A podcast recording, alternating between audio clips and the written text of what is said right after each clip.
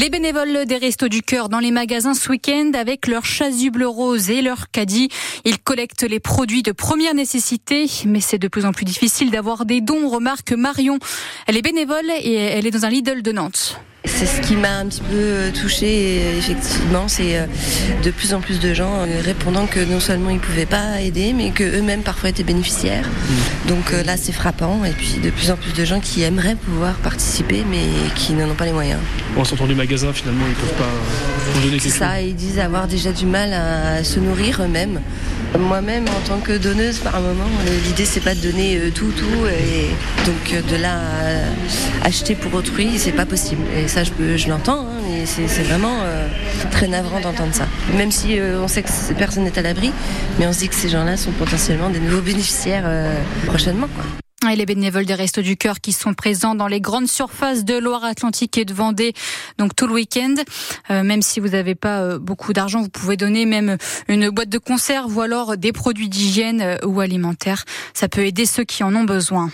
Un homme de 23 ans s'est pris deux coups de couteau à l'abdomen en sortie de boîte de nuit ce matin très tôt vers 6 heures. C'est une altercation qui a mal tourné. Hein. Quatre hommes très alcoolisés qui se sont battus près de ce bar de nuit. Le Kilimanjaro, c'est sur euh, l'île de Nantes, pas très loin de l'usine Béguincet.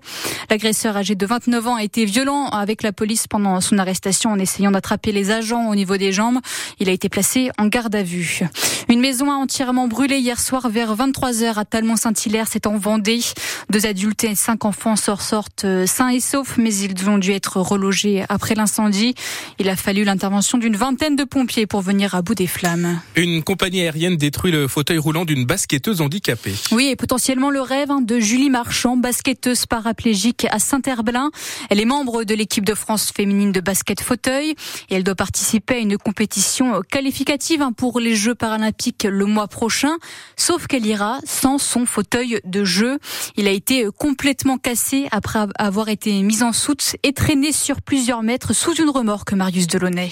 Du fauteuil de sport, il ne reste plus grand-chose. Il est tout simplement inutilisable. Tout le fauteuil était vrillé sur lui-même du fait qu'il y avait une, un côté d'enfoncé et après euh, l'avoir montré à plusieurs spécialistes, euh, bah, ils ont constaté que c'était pas possible de le réparer. Julie Marchand doit donc jouer avec son ancien fauteuil, sauf qu'il n'est plus adapté à son physique et le temps de retrouver un nouveau fauteuil fait sur mesure, il faudra attendre au moins 4 mois. On a la qualification au mois d'avril pour les Jeux, donc on va tenter de se qualifier à Osaka au mois d'avril. Du coup, bah, en fait, la grosse échéance, elle est là, quoi. C'est là que tout va se jouer. Et malgré les obstacles, les galères, pas question de faire une croix dessus. Ah non, non, non j'ai trop travaillé, je me suis trop investi. Euh, j'ai trouvé des solutions pour aller jusqu'au bout et non, je lâcherai pas maintenant, c'est clair. Pas question en fait de s'arrêter. Julie Marchand a un combat à mener. Elle veut aussi sensibiliser le grand public sur la question plus large des fauteuils roulants et sur l'accès à la mobilité pour toutes les personnes handicapées. La compagnie EasyJet qui assurait le vol a fini par rembourser l'intégralité euh, du coût euh, du fauteuil. La raffinerie de Donge, près de Saint-Nazaire, est entièrement à l'arrêt depuis dix jours. La CGT parle de corrosion et de fuite euh, sur les tuyaux. Un porte-parole de Total Energy dit que l'arrêt est dû à des activités de maintenance et d'entretien qui sont nécessaires. La moitié des installations de la raffinerie étaient déjà à l'arrêt depuis mi-décembre, après la mise en demeure de la préfecture de Loire-Atlantique qui demandait le respect des dispositions pour les tuyauteries. Les tuyauteries. La préfecture de Vendée place la Sèvre nantaise en vigilance jaune au cru. Ça fait suite aux pluies importantes de ces derniers jours. La rivière risque de déborder à certains endroits. La réforme du RSA est étendue à la moitié des départements français. C'était déjà expérimenté sur une partie de la Loire-Atlantique. 47 départements sont concernés par cette expérimentation. Il faut travailler 15 heures par semaine pour pouvoir toucher la prestation sociale. Le salon de l'agriculture s'achève demain à Paris. Oui, marqué cette année hein, par les nombreuses revendications des agriculteurs, notamment par ceux qui sont inquiets de devoir partir à la retraite sans avoir de successeurs sur leurs exploitations.